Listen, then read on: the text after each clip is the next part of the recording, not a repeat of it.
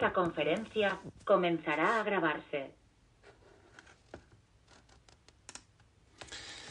Bien, pues vamos a dar comienzo a una nueva sesión del grupo de estudio de las enseñanzas de SET. Esta vez estamos con el libro El material de SET. Nos habíamos quedado en el primer párrafo de la página 67 del libro regular y sin más preámbulo continuamos con la lectura explicada.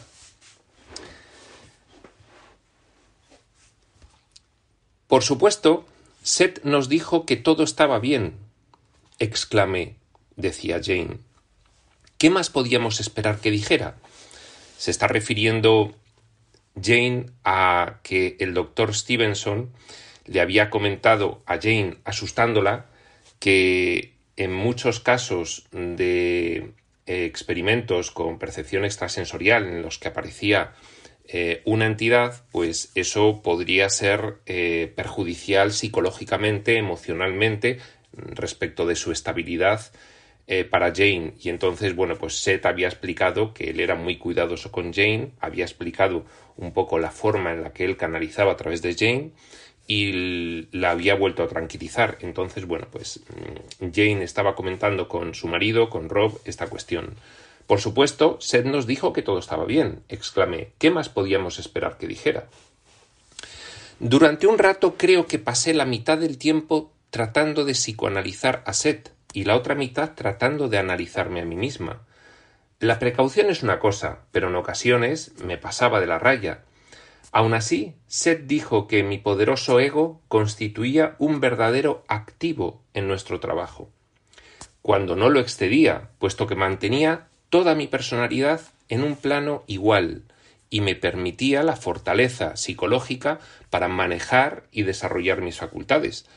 Bueno, esa cabezonería que tenía mm, Jane en no aceptar ni siquiera por el contenido del mensaje, la realidad de Seth y siempre estar teniendo eh, tremendas dudas respecto de si era su propio subconsciente, pues precisamente eso mm, comentaba Seth que era un activo eh, positivo, una circunstancia que beneficiaba toda esta cuestión del adiestramiento de Jane en la canalización. Tuvo lugar un pequeño y divertido incidente que ilustra mi actitud, dice Jane, durante todos estos primeros meses. Tenemos un apartamento encantador y muy grande que, por desgracia, tiene una cocinita tan pequeña con un armario. Cuando nos mudamos a nuestro actual apartamento, la cocina tenía una estufa y un pequeño frigorífico, que pronto empezó a no poder acoger todas nuestras provisiones. Entonces adquirimos uno más grande para aquellos alimentos que no usábamos todos los días y coloqué este segundo refrigerador en nuestro enorme cuarto de baño, cuarto que estaba recubierto con antiguos mosaicos y que fácilmente era cinco veces tan grande como la cocina. Me daba yo perfecta cuenta de que era un lugar absurdo para un frigorífico, pero después de un tiempo llegué a acostumbrarme. Al principio de la primavera, Rob empezó a padecer de varios molestos flemones, y una noche preguntó a Seth cómo podría deshacerse de ellos. Seth de inmediato emprendió una discusión, hasta cierto punto burlona, de los aspectos muy poco sanitarios de un refrigerador en el cuarto de baño. Hizo algunas aseveraciones bondadosas, aunque enfáticas, con respecto a que nosotros deberíamos saberlo, y sugirió que el aparato se trasladara a la cocina, donde contendría toda nuestra comida refrigerada. De no ser así, aseguró a Rob, no desaparecerían sus flemones. Ninguna personalidad de control o cualquier cosa que sea va a decirme cómo llevar mi casa, exclamé, dice Jane. Esta es una de esas señales sospechosas respecto a las cuales hemos leído. Ya el doctor Stevenson avisaba de que las personalidades que aparecen pues pueden eh, finalmente ir apropiándose de la personalidad del que la recibe. La personalidad de control comienza arrojando su peso por todos lados y trata de dominar la personalidad normal de la medium. ¿Recuerdas lo que dijo el doctor Stevenson? Además, no hay lugar en la cocina para un frigorífico tan grande. Haz lo que quieras, dijo Rob. Tengo los flemones, pero ¿y qué? Puedo vivir bien con ellos. Bueno, decía Jane. Además, prosiguió Rob, Seth no te ordenó que hicieras nada. Yo le hice una pregunta y él simplemente la contestó. Y esto es una cuestión muy importante en la recepción de la ayuda por parte de las agencias reveladoras. Eh, cuando se recibe ayuda, ya sea humana, ya sea sobrehumana, nos dicen las revelaciones, en general, que sospechemos cuando nos ordenan o nos condicionan o nos exigen realizar algo de algún modo. El libre albedrío es un principio tan elevado que las agencias de asistencia extrafísicas nunca intentarían realizar una imposición, siempre realizarían una sugerencia. ¿De acuerdo? En este caso, eh, podría ser una señal con respecto a la asistencia humana, una señal de que se está mezclando el ego en esa asistencia del humano hacia ti cuando te ordena, te impone, te exige o te condiciona con respecto a lo que hacer, en vez de meramente sugerir o inducir el que tú llegues a alguna conclusión. ¿De acuerdo? Repito, además, prosiguió Rob, Seth no te ordenó que hicieras nada. Yo le hice una pregunta y él simplemente la contestó. Sigue Jane. Cuando estoy reaccionando emocionalmente y Rob me ofrece una respuesta razonable, siempre tiendo a ponerme a la defensiva. Así pues, estuve de acuerdo. El día siguiente trasladamos el enorme frigorífico. Para tranquilizar mi orgullo, enfoqué el refrigerador pequeño en el cuarto de baño, lo colocó en el cuarto de baño, y lo convertí en una cómoda para toallas. El frigorífico grande todavía está en la cocina, y ya hace tiempo que me deshice del pequeño. Por cierto, los flemones de Rob desaparecieron en dos días, y nunca le han vuelto a dar. En otras palabras, yo solía vigilar a Seth como un halcón, particularmente durante casi todo el primer año. Mas él se comportó inteligentemente, con dignidad y buen humor.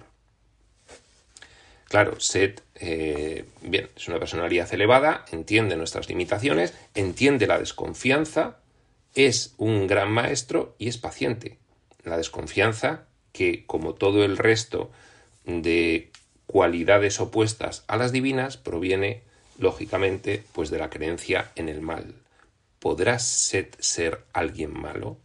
¿Podré estar yo loca y todo esto ser producto de una esquizofrenia?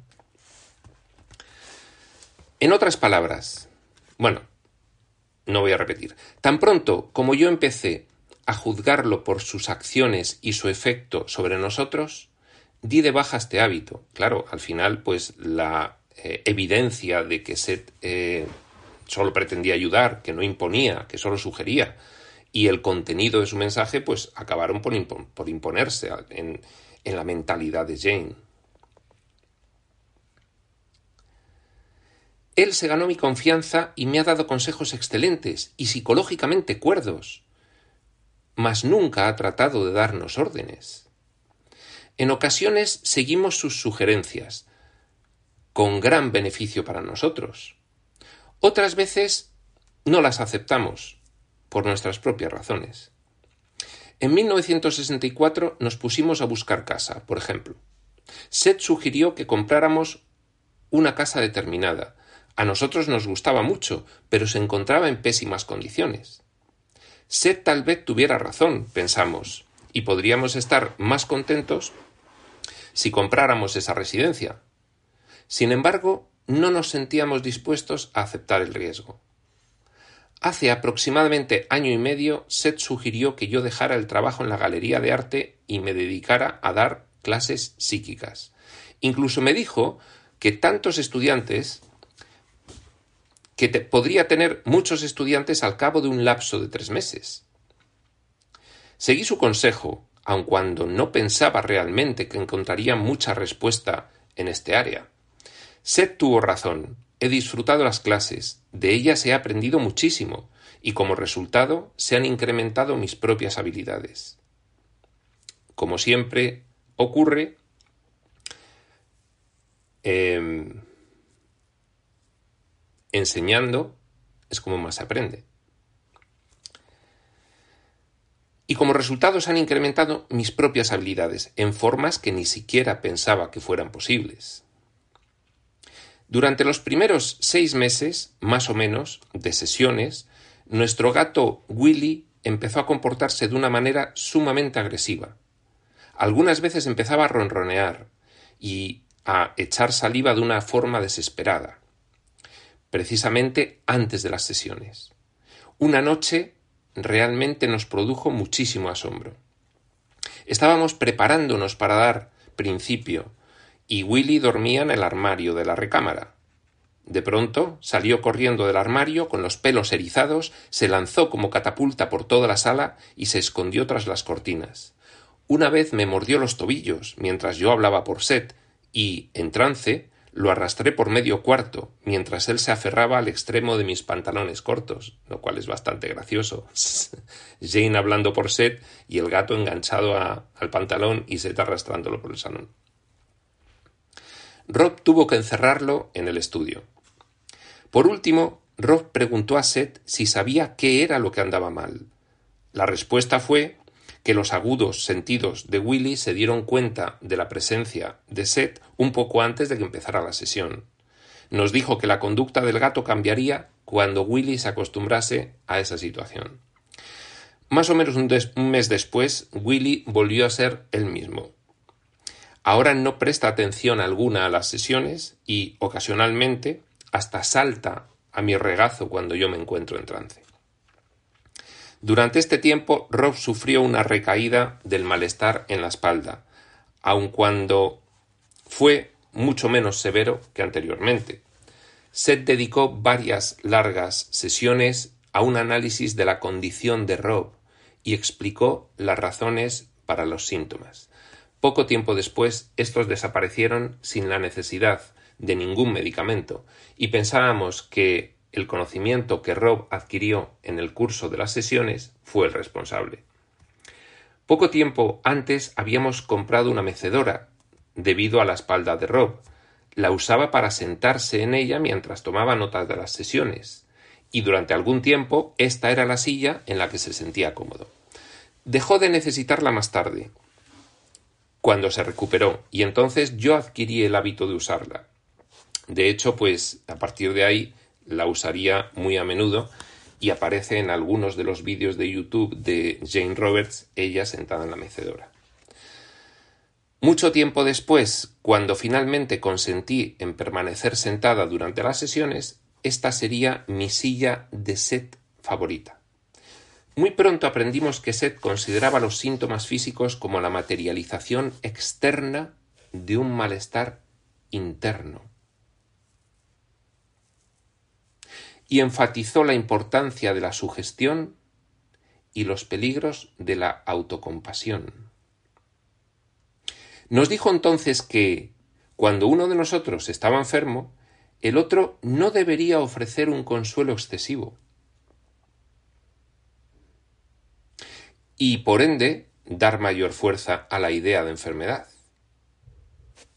Completamente correcto. Aumentar la sensación de víctima, disminuir la propia responsabilidad, disminuir la reflexión sobre la asunción de la propia responsabilidad en lo que te está ocurriendo. Aceptar sencillamente esta cuestión integrar la sombra de la enfermedad, llegar a conclusiones que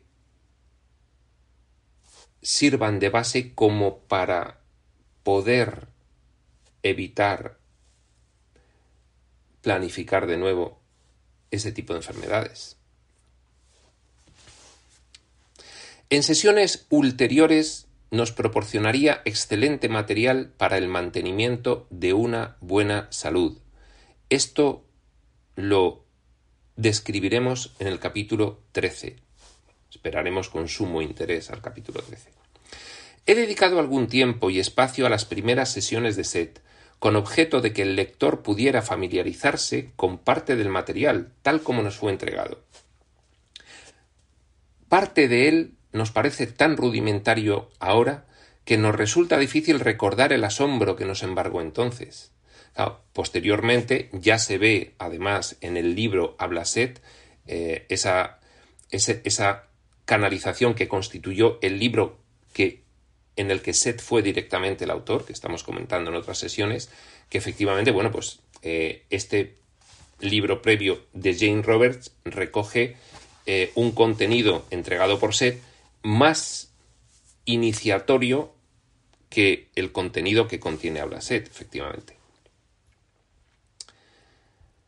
Fue el continuo sentido de descubrimiento y curiosidad intelectual lo que nos indujo a seguir adelante y lo que finalmente resolvió mis propias dudas. En los meses siguientes ocurrieron tantas cosas que es difícil describirlas todas. Ambos íbamos a tener nuestras primeras experiencias fuera del cuerpo o proyecciones astrales.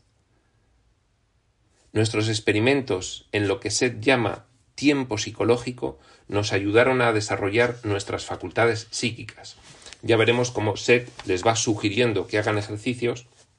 Ellos, como ya van confiando más en Seth, los empiezan a hacer y claro, pues eh, notan un beneficio, notan un resultado, notan una expansión de sus habilidades, de su conciencia, un mayor bienestar. La calidad y alcance del material de SET crecía constantemente y nosotros íbamos a tener algunos contactos con otras personas en el campo de la parapsicología. Pronto íbamos a descubrir que SET era en verdad clarividente y que mi propio adiestramiento como medium apenas había comenzado. Bien, pues aquí acaba este capítulo 5. La carta de un psicólogo me pone nerviosa, palabras tranquilizadoras de Seth. Y damos comienzo de continuo al capítulo 6. Seth conoce a un psicólogo.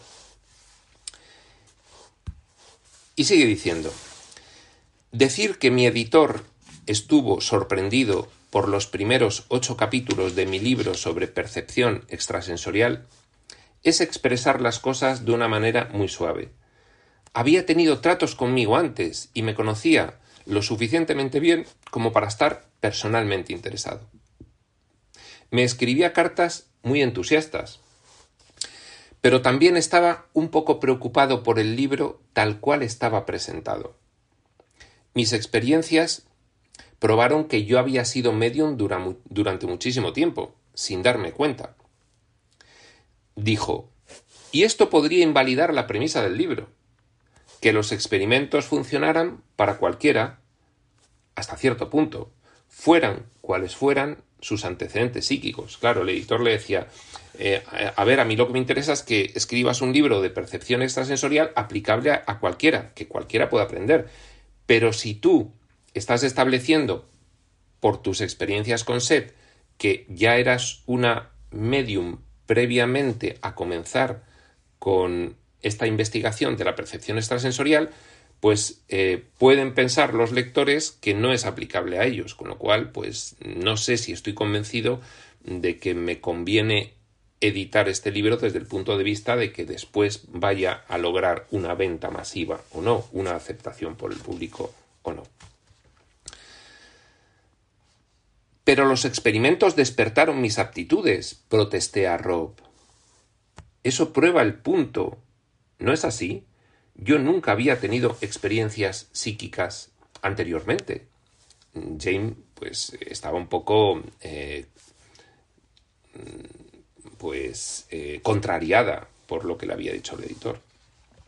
No me lo digas a mí, díselo al editor, me contestó Rob.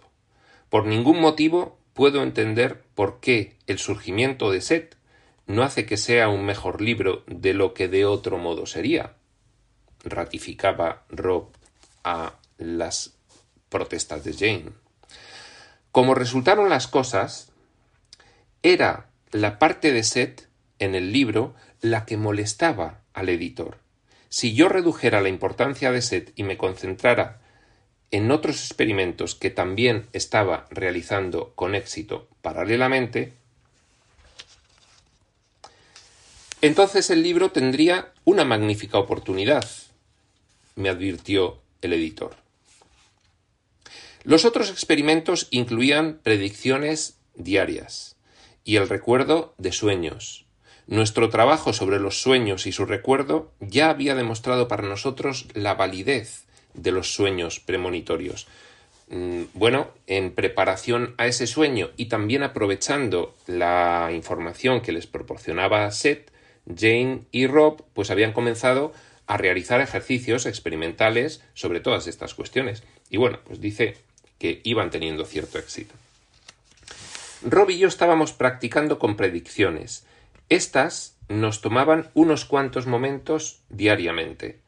Aclarábamos nuestra mente de todo pensamiento objetivo y asentábamos cualquier cosa que nos llegara a la cabeza. Esa es una forma de escucha interna. Esto es un ejercicio que aparece en otras canalizaciones. Esto tiene algo que ver con la meditación, solo que con este propósito de ver qué pensamientos surgen espontáneamente, internamente, que puedan dar una pista sobre lo que puede suceder durante el día. Aclarábamos nuestra mente de todo pensamiento objetivo y asentábamos cualquier cosa que nos llegara a la cabeza, tratando de predecir los acontecimientos del día. El truco estaba en dar al yo intuitivo completa libertad y no pretender racionalizar. Esto también nos lo dice Ranta en alguna ocasión. Los resultados nos sorprendieron y nos convencieron de que la mayoría de las personas tienen más conocimientos del futuro de lo que comprenden y aceptan. Entre otras cosas, descubrimos que a menudo podíamos prever fragmentos de un acontecimiento. Eran los inicios. Estoy segura de que la mayoría de nosotros reacciona antes de tiempo a ciertos sucesos, y más adelante en este libro tendré más que decir respecto a esto. Bien, pues lo iremos descubriendo según vamos leyendo.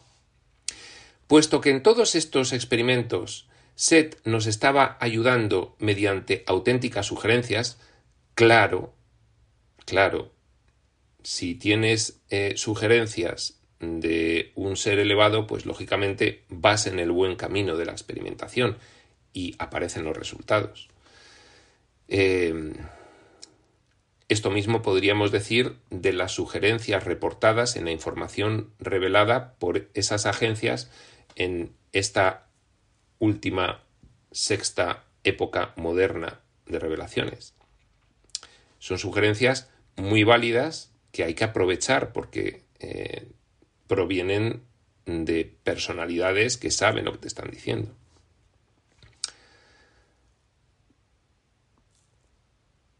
Puesto que en todos estos experimentos Seth nos estaba ayudando mediante auténticas sugerencias y explicaciones respecto a cómo percibimos tal información, simplemente no podría minimizar su importancia, por la sola razón de lograr que se publicara el libro sobre percepción extrasensorial. Para nosotros, Seth y el material de Seth estaban haciendo posible todo lo demás. Entonces, ¿cómo iba a editar un libro omitiendo a Seth si precisamente el resultado positivo de todos esos experimentos para poder escribir el libro provenían de las acertadas sugerencias de Seth. Finalmente, aun cuando el editor estaba a favor del libro, su publicista lo desechó. Yo realmente me sentí desilusionada por perder esta oportunidad. Como resultado, me puse a jugar con la idea de publicar algunas ideas de Seth como si fueran las mías, ocultando su origen. No obstante, esto me pareció deshonesto y me decidí finalmente a no hacerlo.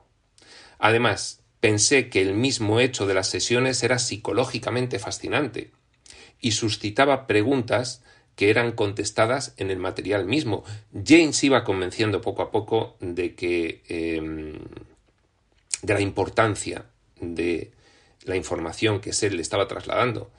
Y bueno, pues eh, iba dándose cuenta, eh, aún todavía un poco inconscientemente, de esa función que tenía de ser la difusora de toda esa información para beneficio de todo aquel al que llegase. Así pues, envié mis primeros ocho capítulos a otra firma. Detuve el trabajo sobre el libro durante alrededor de un año y dediqué todo mi tiempo de trabajo a cuentos cortos, que se publicaron en varias revistas nacionales. Parece que inconscientemente Jane se daba cuenta de que quizás debía recibir más información de Seth, experimentar con ella, reposarla e integrarla antes de seguir escribiendo sobre percepción extrasensorial. Mientras tanto, decidimos escribir a alguna otra persona que estuviera en este campo. Así pues, nos dirigimos al doctor Carlis Ossis, de la Sociedad Psíquica Norteamericana, quien seguramente tenía experiencias con casos semejantes a los nuestros. En tal virtud, en marzo de 1964 le escribimos una carta. Pronto nos contestó solicitando el envío de la transcripción de algunas sesiones como muestra, y sugiriendo que Seth describiera clarividentemente su oficina en Nueva York. En realidad no sabía yo qué esperar del doctor Osis, pero estoy totalmente segura de que no estaba lista para ver lo que Seth podría o no hacer. Volvían a comenzar las dudas de Jane. Seth se ofreció a llevar a cabo el experimento, pero yo me eché para atrás. No sé si tenía más temor de que Seth pudiera o no pudiera seguir hasta el fin y describir el despacho del doctor Osis. Es el momento de hacerlo o de terminar. A eso equivale esta prueba, dije con lágrimas a Rob. Si todo esto no es sino un montón de basura, entonces tratemos de ver a ti o a Seth atravesar las paredes. Estaba enfadada Jane, contrariada otra vez por, por ese malestar que le producía realizar esa prueba con el doctor Osis o no. Pero Seth dijo que lo haría, hizo ver Rob bastante razonablemente. No obstante, ni siquiera a Rob podía yo expresar mis temores. Supongamos que Seth no pudiera, ¿No significaría eso que todo lo demás era una especie de fraude subconsciente? ¿Por qué había convenido Seth cuando lo supo, quien quiera que él fuera, que yo estaba sumamente atemorizada? Tienes miedo de poner a prueba todo esto, dijo Rob, pero eso está perfectamente en esta etapa del juego. Yo preferiría que no hicieras mucha mucho caso de ese miedo. Yo puedo cometer errores y eso está bien, dije, tratando de explicarme. Pero supongamos que Seth los comete también. Supongamos que trata de hacer lo que se le pide y fracasa. ¿Se supone que es omnipotente? preguntó Rob con una mueca. No, claro está que no, repuse, pero seguramente sería de gran ayuda si lo fuera. De cualquier manera, entré en otra etapa de incapacidad. Todavía no estaba yo en absoluto segura de creer en la supervivencia de la personalidad después de la muerte. Y si no sobreviviéramos, entonces ¿de quién estaba yo recibiendo estos mensajes? Bueno, lo de Jane en aquel momento, eh, pues ya estáis viendo que no fue nada fácil acabar de aceptar a Seth, pese a que ya llevaba muchas sesiones, pese a que le había dado sugerencias que estaban funcionando, pese a que tenía un montón de evidencias. Bien, esto nos sirve para llegar a una conclusión. Fijaos si con las evidencias que estaba teniendo Jane sobre Seth y aún así le costaba desembarazarse del sistema de creencias del mundo, pues imaginaos eh, las personas que no tienen esas experiencias con eh, reveladores por canalización. Es decir, hay que ser muy comprensivo con los procesos de las personas que nos rodean. Hay que tener una paciencia infinita. Hay que comprender que no siempre la información que nos cala a nosotros de una determinada manera va a calar en los demás de la misma. Cada personalidad es un mundo y por lo tanto no debemos utilizar el propio y peculiar proceso de los demás para aprovechar, juzgarles y condenarles. No sería apropiado.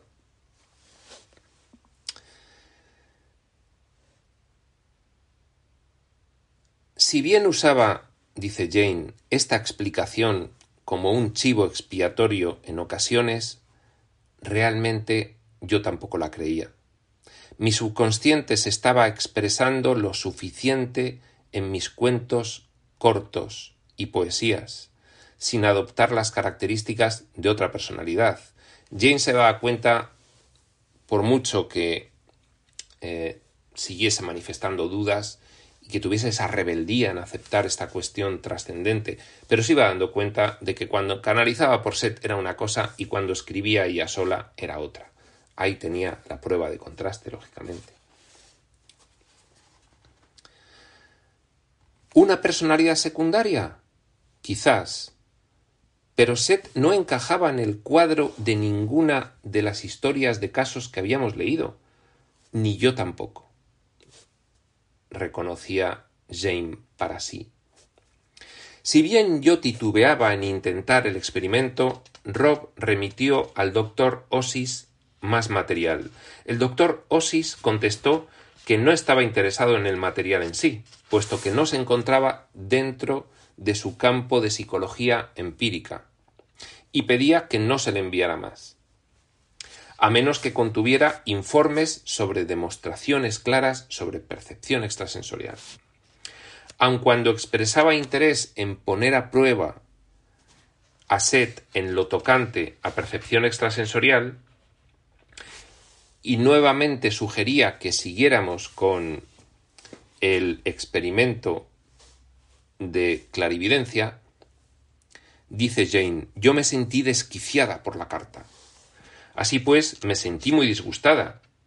Si no expresaba interés por el material de Seth que yo consideraba magnífico, entonces deberíamos simplemente buscar a otra persona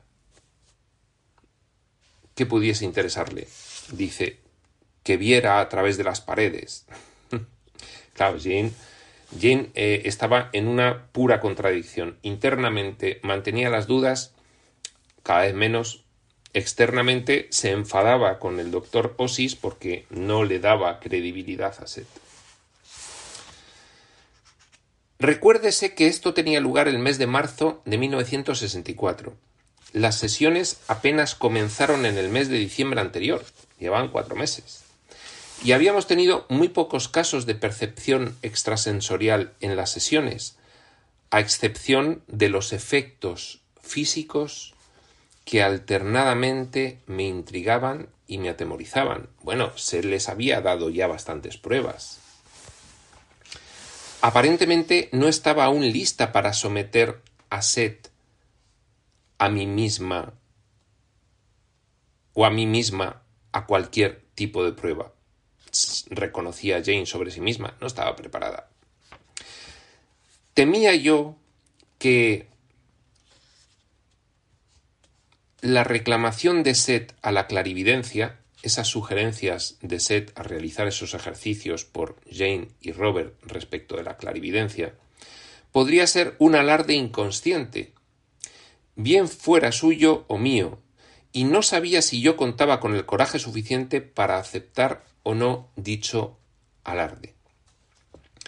Y supongamos que no era nada más que un alarde. No estaba yo preparada para enfrentarme a esto tampoco. No me había puesto todavía de acuerdo con mis propios experimentos. Pensaba en probar a Seth de una manera sumamente rígida y no comprometedora. Seth tenía que tener razón o estar equivocado. La idea de errar o acertar en investigaciones de percepción extrasensorial me era desconocida. Acababa de empezar con ello. Poca noción tenía yo de la mecánica interna que involucraba ser medium.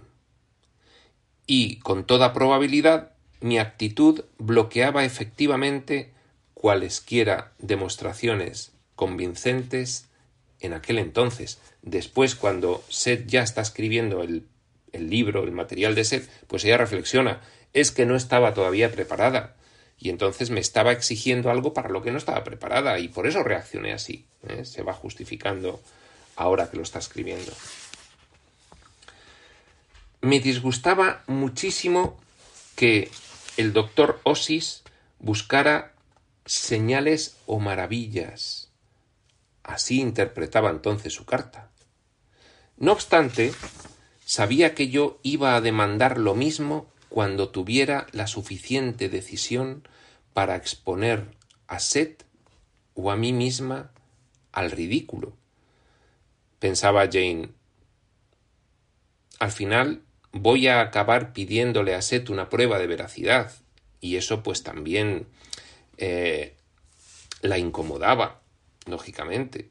Mostrarle a Seth tanta desconfianza constantemente. Y más para acreditar a otra persona incrédula que ni siquiera había participado en las sesiones. Eso le parecía un poco incómodo planteárselo a Seth.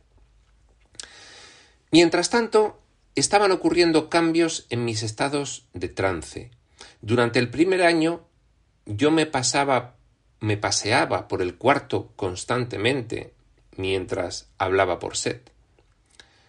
Mis ojos se mantenían abiertos, las pupilas dilatadas y mucho más oscuras de lo usual. Pero en la sesión 116, en diciembre de 1964, un año después de empezar, me senté y cerré los ojos por primera vez. Con toda prudencia, Rob permaneció callado hasta que terminó la sesión. Seth nos hizo ver que este era un procedimiento experimental y no continuaría a menos que yo le diera mi pleno consentimiento. Ahora me parece ridículo que se requirieran 116 sesiones antes de que yo cerrara los ojos y dejara de pasearme por el piso para el momento en que tuvo lugar este primer cambio en mi estado de trance, yo ya había tenido mis primeras experiencias fuera del cuerpo y, siguiendo las instrucciones de Seth, estaba teniendo experiencias clarividentes durante mis periodos de ejercicio cotidiano.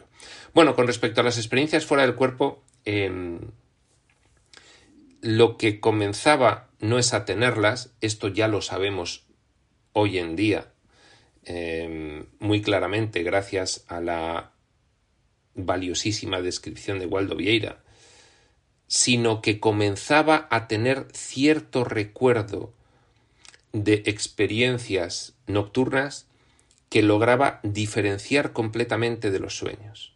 ¿De acuerdo? Sin embargo, me sentía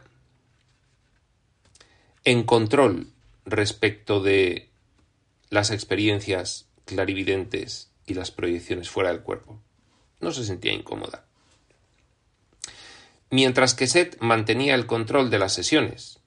Y para mí esto marcaba la diferencia. Es decir, ella estaba tranquila porque Seth estaba detrás. ¿De acuerdo? cada vez se iba confiando más en de Seth.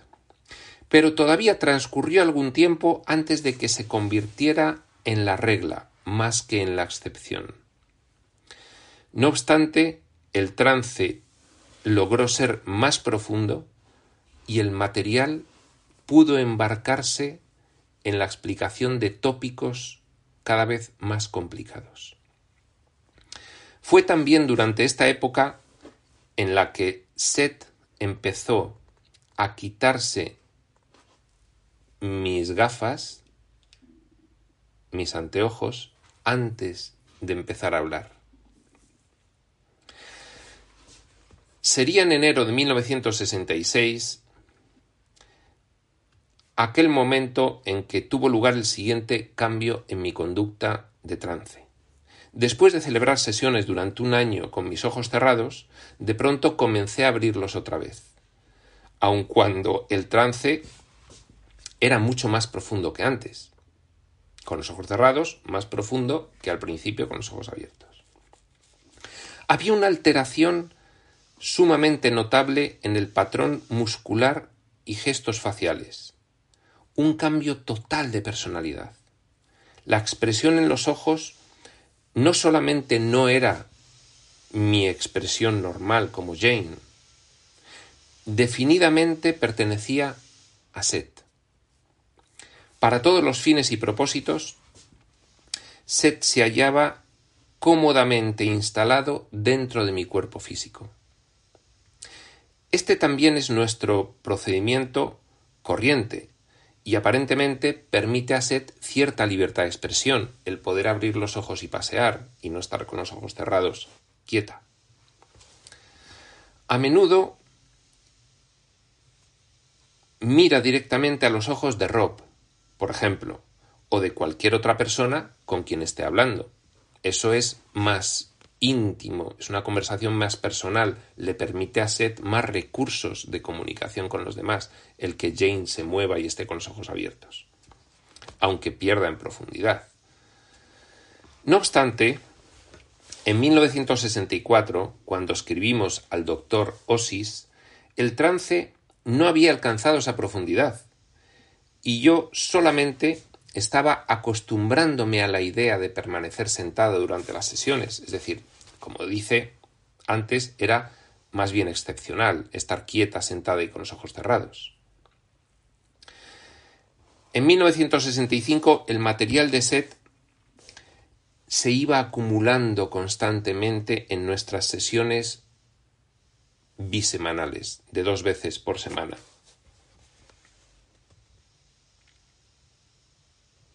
A principios de año, Frederick Fell me dio un contrato por el libro sobre percepción extrasensorial y yo ya tenía una fecha límite para la entrega. Logró que un editor lo aceptara, este tal Frederick Fell. La idea de pruebas, de experimentos sobre percepción extrasensorial todavía me atemorizaba pero pensaba que eran inevitables y necesarias. Es que Jane, además, durante todo este tránsito, tenía que bregar con una circunstancia muy frecuente en el que se inician estas cuestiones. El miedo, el miedo, el miedo a lo desconocido.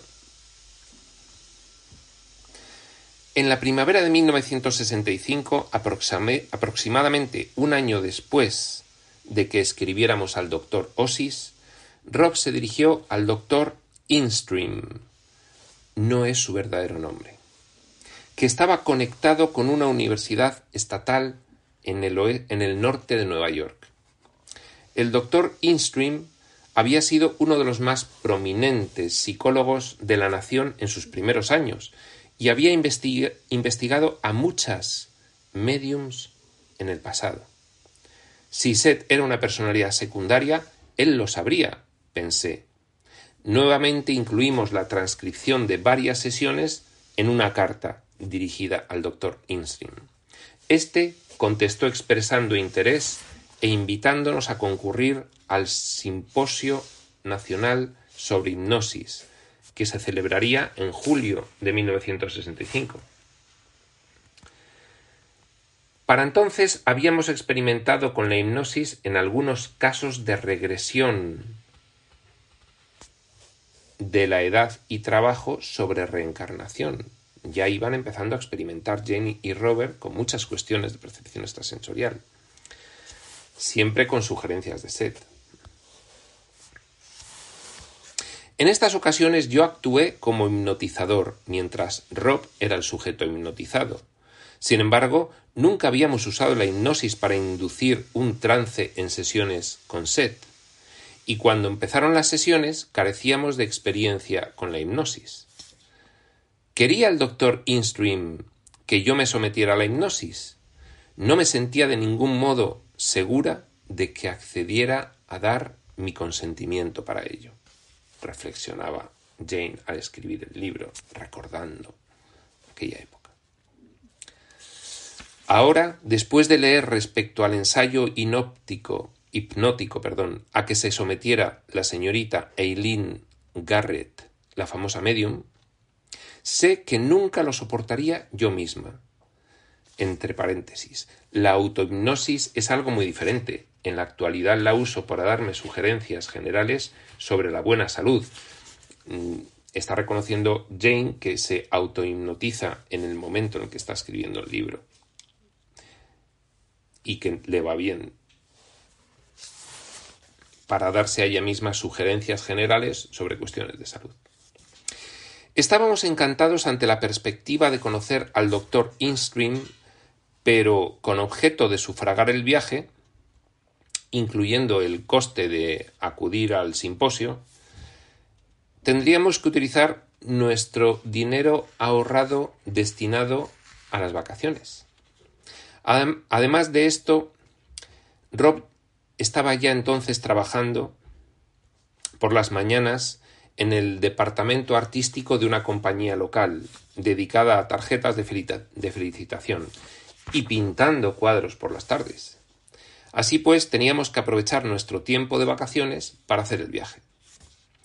Estas fueron las vacaciones más locas y angustiosas que hayamos pasado nunca. En la primera conferencia a la que asistimos, el orador dio una demostración de hipnosis. A excepción de nosotros y unos cuantos estudiantes, al simposio concurrieron psicólogos, médicos y dentistas. Dentistas supongo que la hipnosis pues para reducir el dolor. El orador era un psicólogo bien conocido por su trabajo en hipnosis. Con una voz baja dijo que, puesto que la mayoría de los que se encontraban entre el auditorio usaban profesionalmente la hipnosis, deberían saber lo que se sentía al ser hipnotizados ellos mismos. Así pues, empezó. Rob se hallaba sentado a un lado mío y el doctor Instream al otro lado. Decidí que no iba a ser hipnotizada, pero bajé los ojos a fin de no parecer rebelde conspicua. Cuando se hizo claro que la mayoría del auditorio se hallaba sometida a la hipnosis, todos sentados allí recordándome de alguna manera a pichones con las alas dobladas, continuamente levantaba la vista para ver lo que el doctor Instream estaba haciendo. Él me devolvía la mirada, mientras Rob sonreía plácidamente y nos vigilaba a ambos. El doctor Instream estaba encantado. Más tarde nos hallábamos en un restaurante de la cadena Howard Johnson en Oswego, conversando con el buen doctor, cuando abruptamente sentí por allí a Seth. Nunca habíamos celebrado una sesión lejos de casa. Nerviosamente me puse a hacer señales con los ojos a Rob, y en una ocasión incluso le di un golpecito en la pierna, confiando en no habérselo dado por error al doctor. Finalmente capté la mirada de Rob. Este recibió el mensaje y se encogió de hombros cómicamente, como ¿Qué quieres que haga, Jane? Bueno, no sé cómo decirlo, exclamé, pero si usted quiere conocer a Seth, puede hacerlo en este instante.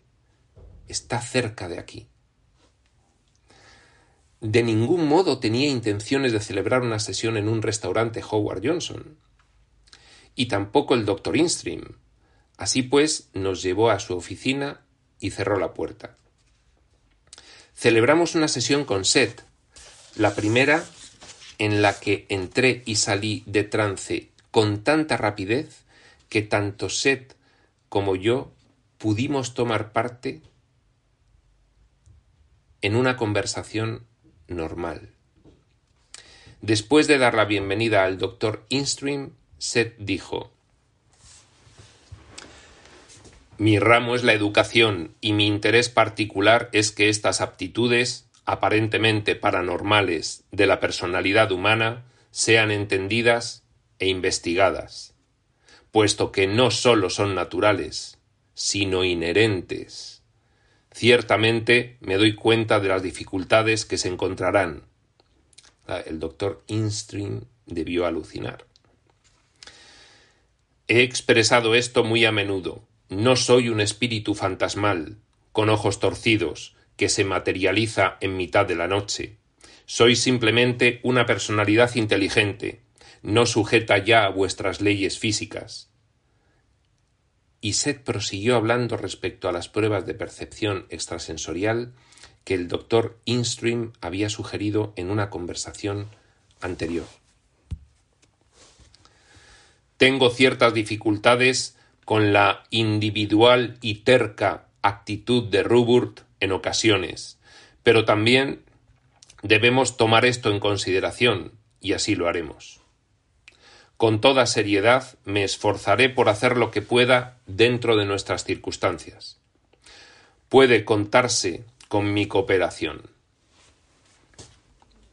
Es innecesario decir que todo esto no podría ocurrir de la noche a la mañana, pero daremos principio. En una sesión regular discutiré lo que puede hacerse. Podemos hacer mucho, pero tampoco es posible demasiado. Sin embargo, puesto que entendemos tanto las potencialidades como las limitaciones, entonces podemos aprovechar al máximo lo que tenemos. Le explicaba Seth al doctor Instring que colaboraría en esta cuestión que le interesaba a él particularmente de que los humanos comenzasen a interesarse por la cuestión de la percepción extrasensorial, tal como se denominaba en aquella época a todas estas cuestiones de singularidades psíquicas. Sigue Jane. Pienso que podríamos haber establecido algún tipo de objetivo. Primero, yo diría algo, luego el doctor Instream, luego Seth y luego Rob, como una ronda de turnos. Seth llamó al doctor Instream por su primer nombre, y los dos dieron la impresión de que se trataba de viejos compañeros. Yo estaba un poco intrigada. Después de todo, el doctor Instream era un caballero distinguido de mayor edad. Rob tomó todas las notas que pudo, garrapateando furiosamente. Seth manifestó Debe darse cabida a la espontaneidad. Luego puede lograrse el tipo de evidencia que más les preocupa. Si nos preocupan exageradamente los efectos, entonces desaparece la espontaneidad, entra el ego y estamos perdidos. Claro, es que cada vez que habla Seth es tremendamente acertado. Efectivamente, si se pierde la espontaneidad, la mentecita material toma el control de la situación y deja de fluir a través del portal dimensional de forma natural esa espontaneidad. El grave error es que la mentecita material tome el control, porque la mentecita material está representando a esa parte de nosotros identificada con la oscuridad, cuyo rol de personalidad llamamos ego. Exactamente, expresó el doctor Instream. Debemos proceder con todo cuidado, sin hacer presión. Yo estoy fuera de mi campo aquí, Seth. La espontaneidad es importante, pero... Es nuestra puerta de entrada, dijo Seth. Si mi evidencia es entrar, ello llegará a través de esa puerta. Sí, convino el doctor Instream, pero nuestras limitaciones humanas. Nuestra metodología es importante para nosotros aquí, si queremos que otros escuchen. El doctor Instream estaba intentando explicarle a Seth que la comunidad científica tenía sus reglas. Eh, el método científico de experimentación. Entonces, que quizás tanta espontaneidad iba a hacer que rechazasen el trabajo por falta de rigor científico. En una sesión regular tomaremos esto en consideración, expresó Seth. Trabajaremos dentro de las limitaciones y veremos lo que podemos hacer. Sería de gran beneficio si tú y otros entendierais que estas limitaciones existen únicamente porque las aceptáis. Sí, es cierto, respondía Instream. La personalidad humana no está limitada innatamente. El estado de vigilia, como a menudo he manifestado, es tanto un estado de trance como cualquier otro. Aquí, en las sesiones, meramente variamos el foco de atención a otros canales. Meramente variamos el foco de atención a otros canales. Veamos todos los tipos de conciencia como estados de trance. La conciencia es la dirección en la que el yo enfoca la atención. Tú y yo tenemos muchos campos de interés común. La personalidad debe siempre considerarse de una manera elemental, como patrones de acción. Cuando intentas alternar entre varios niveles, los cambias. Cuando rompes un hueco para descubrir lo que hay dentro, lo arruinas. Existen otras formas de dar la vuelta a esto. No necesitamos un martillo para quebrar el cascarón de un huevo. Yo soy lo que se llama un empollón, un erudito, un estudioso. Mas no necesito un martillo para que me rompan. Y aquí Seth mostraba una abierta sonrisa. Seth le estaba explicando al doctor Instream que si introducía los rígidos métodos científicos de experimentación para investigar sobre el fenómeno de Jane y Seth, lo único que conseguiría era nada.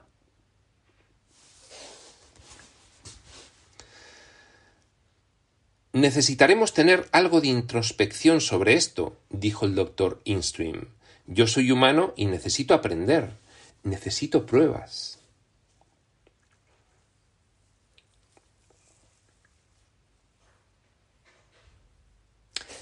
Tu actitud tal vez te permita lograr alguna, pero aquellos que poseen una mente cerrada no recibirán ninguna evidencia que les satisfaga.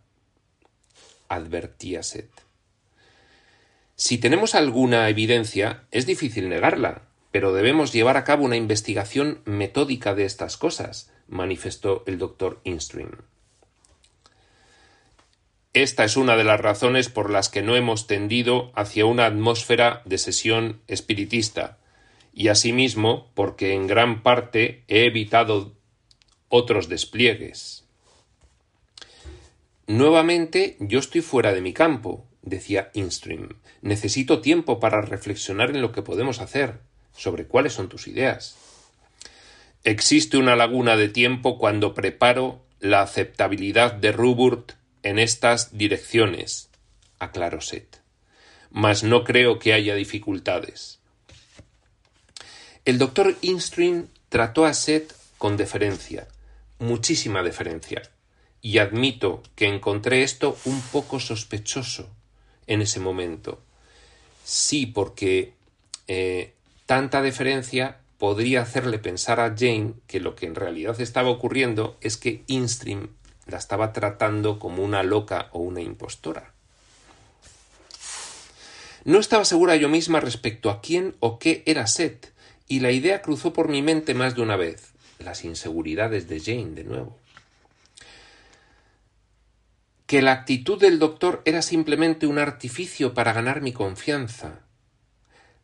La pretensión del psicólogo de que creía en la existencia de la ilusión de su paciente tan incuestionablemente como lo hacía el mismo paciente.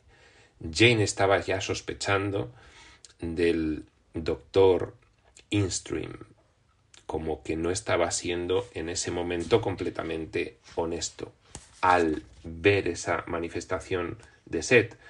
Pero ¿qué le podía pedir Jane al doctor Instream si ella llevaba un año con Seth y todavía no estaba segura de lo que podría suponerse?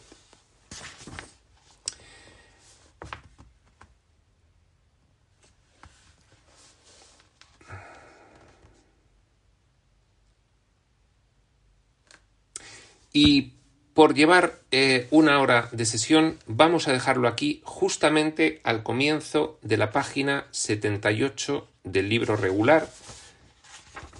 Mientras estamos a mitad de este capítulo 6, Seth conoce a un psicólogo. Simplemente en la siguiente sesión terminaremos lo poco que queda de este capítulo y daremos comienzo al capítulo 7, episodios fuera del cuerpo, dos puntos, abordo un taxi mientras mi cuerpo permanece en casa, lo cual tiene pinta de que será muy interesante. Bien, aquí pues, principios de la página 78, finalizamos y sin más, hasta la siguiente sesión, prospector.